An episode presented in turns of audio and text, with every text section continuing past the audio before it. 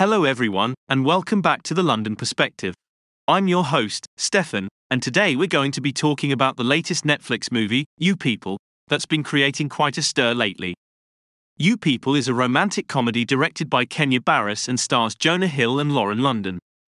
But, it has been criticized for its depiction of Jewish people, and some people have even called it irredeemable and horribly damaging. So, we're going to dive into what the fuss is all about and get some insights from people who've seen the movie. The movie has received mixed reviews, but there have been a lot of viewers who are upset with the way Jewish people have been depicted in the film. David Baddiel, the author of Jews Don't Count, took to Twitter to express his outrage and said that the film's Jewish family is positioned as white, privileged, and racist. And Allison Josephs, the founder and executive director of Jew in the City, spoke to Newsweek and said that the film features a laundry list of depictions that are wholly anti Semitic. She said, I've spoken with so many Jewish people who are really, really upset by this movie. It was a really painful movie to watch.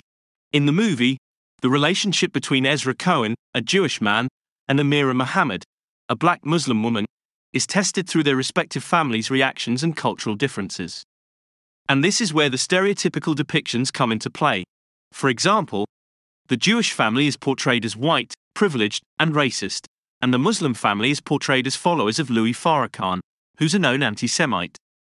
Allison Josephs also spoke about the cheap jokes about the Holocaust and suggestions that it's common for Jewish families to come from several generations of wealth, which she says are all false.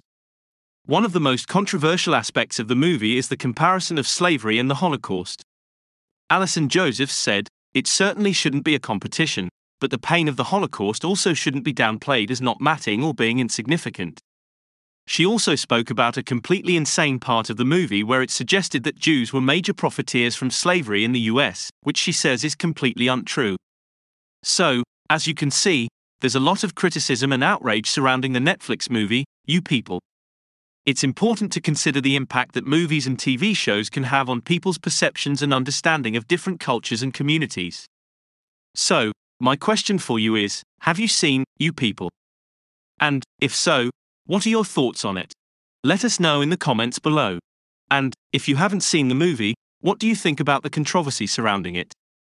Also, make sure to tune in next week for another episode of The London Perspective where we'll be talking about the latest news and developments from around the world. Thank you for listening.